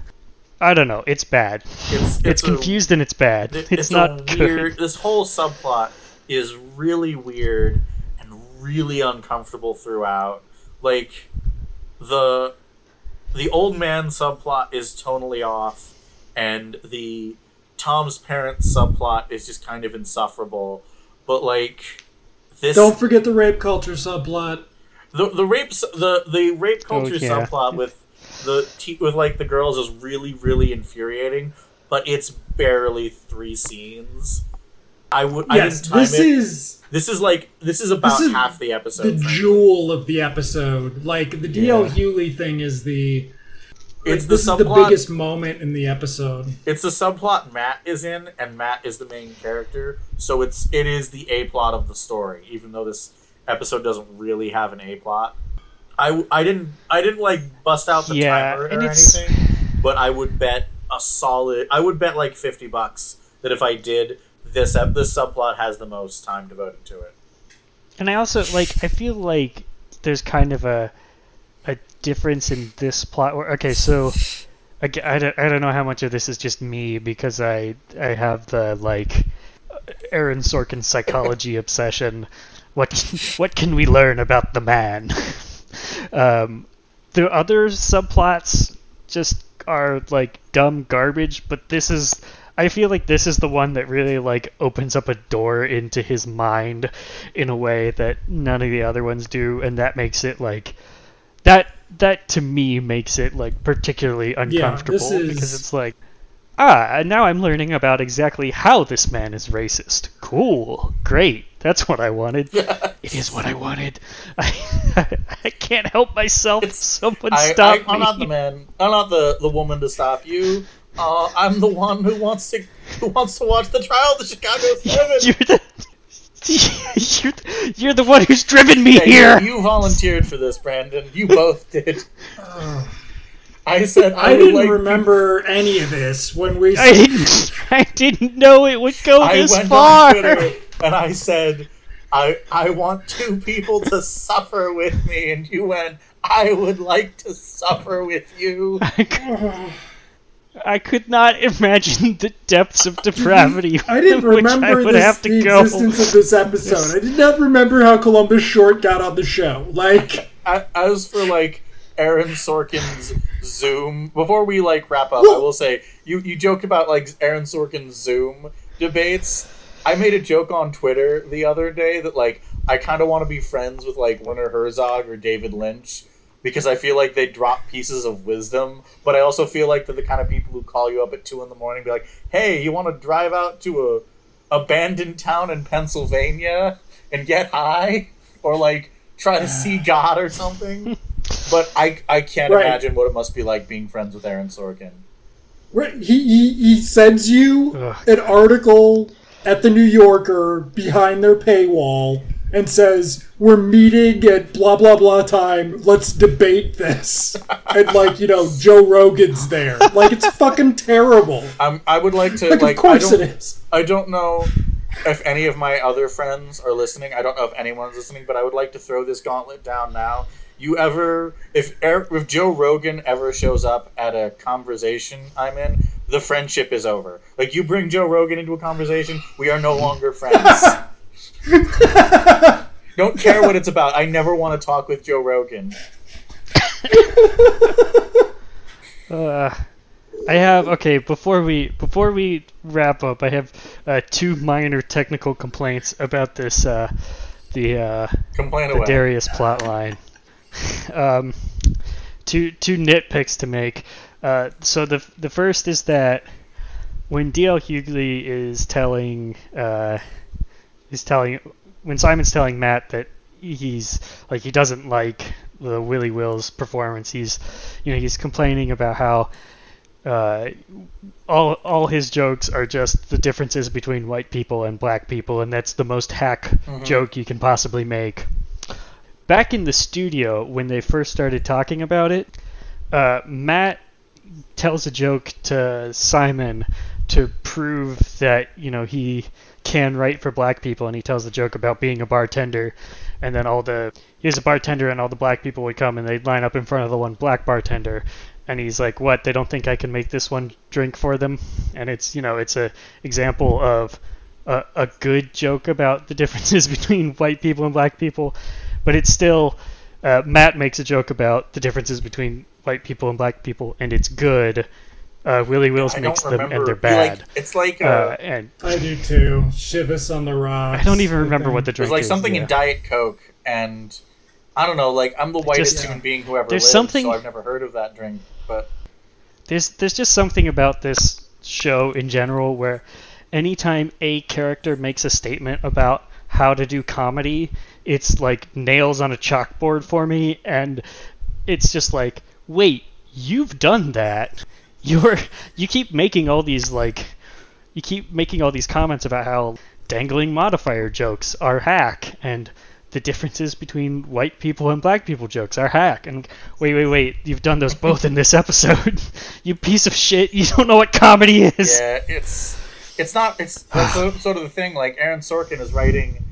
The, I think that if you had to come boil a core complaint about Studio 60, if you had to boil it down to like my core complaint, my core complaint about all of it is just it's a TV show about making a comedy by someone who thinks I don't even think that he thinks comedy is bad. He thinks that comedy needs to be, you know, big and important or it's bad comedy.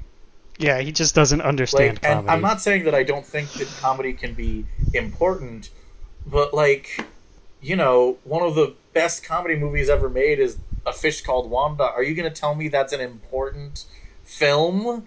Well, I mean, there's a. yeah, like what what is important Yeah, about like, who's on first I, I think that he is his his image of comedy is just designed around the reverence for the institution of comedy without actually understanding being funny. And we should I would have probably loved. sorry. And then this, and then the second issue is that um, when Matt tells uh, Simon to shut up and listen to Darius, uh, Matt actually tells Simon that he needs to listen to Darius before Darius set before Darius starts his set. Uh, just a small continuity issue there uh, that I noticed. He Matt somehow hears him and knows that he's worth listening to before he speaks, we should- which I is mean, he just is done Again, listening to uh, Simon. what is the director doing? He wasn't telling Da- he wasn't telling Simon to shut up because he wanted to listen to Darius. Just like, you know what, Simon, I'm I'm done listening about to your tragic backstory. he's just like shut up he just tells him to shut up and then has to quickly like make up an excuse as to why he said I shut would. up Uh, I, I do think we should. You know, we were at one point planning on having a guest for this episode. We'll probably have said guest for next episode. But one of the reasons why we decided to not wait for them to be available is that we were worried about it running long, and we're pushing two hours at this point, so we should probably Yeah. wrap up. Yeah. Yeah. So our next episode Yeah. is ooh a two-parter. Nevada Day Part One. Oh god. Uh, the the episode description on the DVD is millions watch the show, overruled.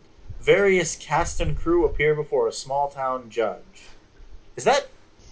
No, I must be misremembering. Yep, Yep. No. that's real. That's John Goodman. it is. It's John Goodman. It's John Uh, Goodman. well, I was about to say John Don't, but then I remembered like, oh right, he was in Roseanne, wasn't he? Yeah, John. I think John Goodman must actually be friends with Aaron Sorkin, because he does. He also has like a like a minor like two or three episode arc I mean, on I West think Wing. on so West must, Wing like- though he was post Aaron Sorkin. I think that's yeah. Oh, you know I- what? You, I you're like probably John right. But, um, I like John Goodman as I like John. I think John Goodman is a really underrated actor in a lot of ways, but you know he played the lawyer in Bee Movie, so he is not above appearing in bad in trash. Um, I, yeah, I would. He is, uh, you know, in in the great uh, British actor tradition, doing it for the Uh, money. So, what do we think the odds are that the Nevada, the, the two part episode that includes John Goodman, ends with him chasing Aaron Sorkin down a fiery hallway with a shotgun, yelling, I'll show you the life of the mind? Uh, probably none, because the only person that Aaron Sorkin steals from is Aaron Sorkin. What do you What do we Yeah, think Aaron the odds Sorkin are that he thinks do that movie's? homage. What do you think the odds are he thinks uh, Barton Fink is just too weird? I don't One know. hundred percent. I Yeah, don't he know probably doesn't Yeah, get what it. Aaron Sorkin's like. I'm gonna be I'm gonna be a little mean here for a second, for the first time ever. Um, I don't know what Aaron Sorkin's like taste in film is, but if I can be mean for a moment here, I think his favorite Best Picture winner from the last decade is probably The King's Speech Wow. or Uh, Green Book. is. wow.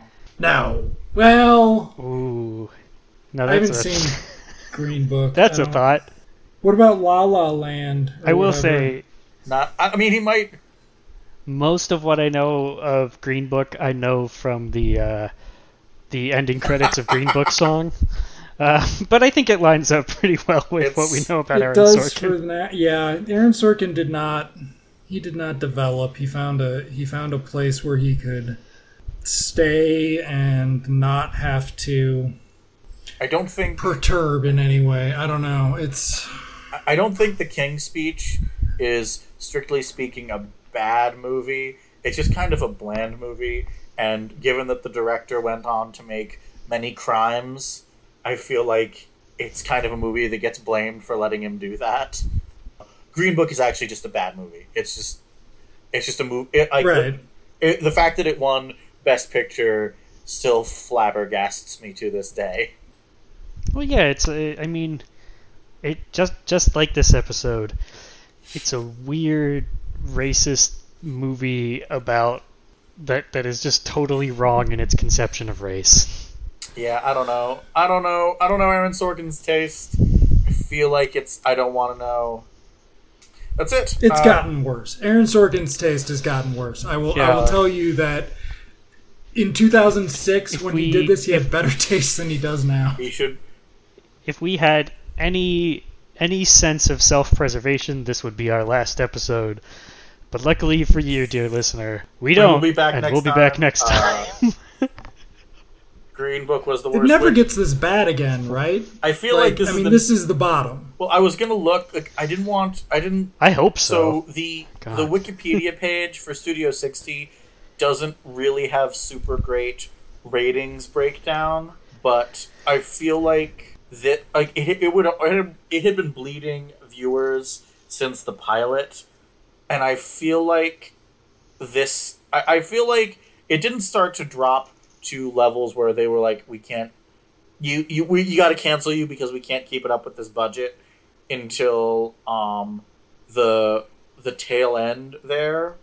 But i feel like if i had to pick a moment where nbc knew that studio 60 wasn't going to get better this would be it because to hit your nadir this hard and this early and i and yes i know people who follow my x-files review like one of the worst episodes of the x-files is also in its first season but I feel like this episode is the kind of thing that like kills your viewership because it's just it's so bad, but it's also so pleased with itself that you know that it's not going to improve.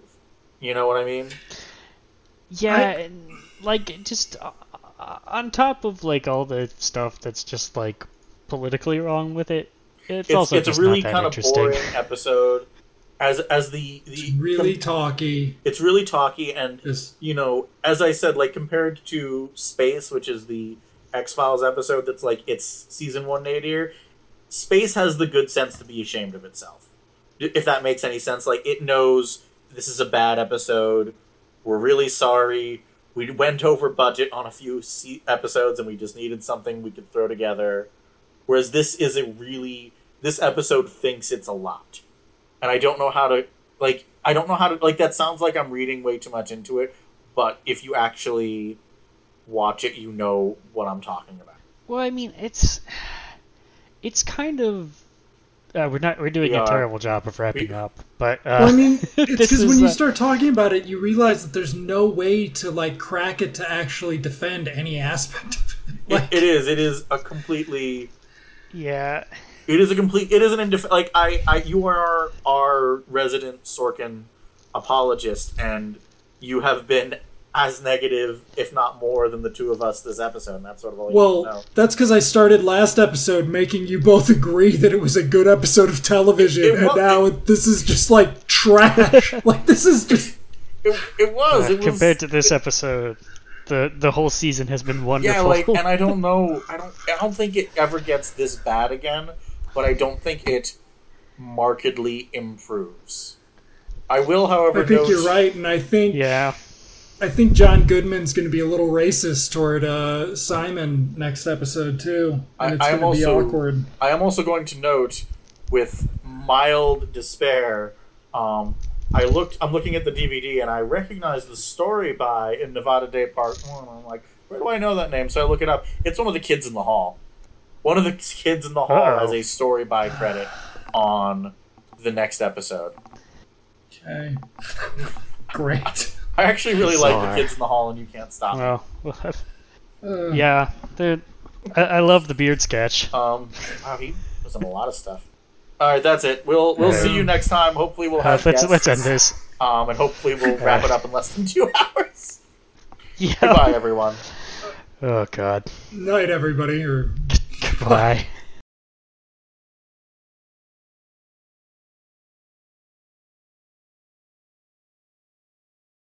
Well, Tom, but your little brother is standing in the middle of Afghanistan.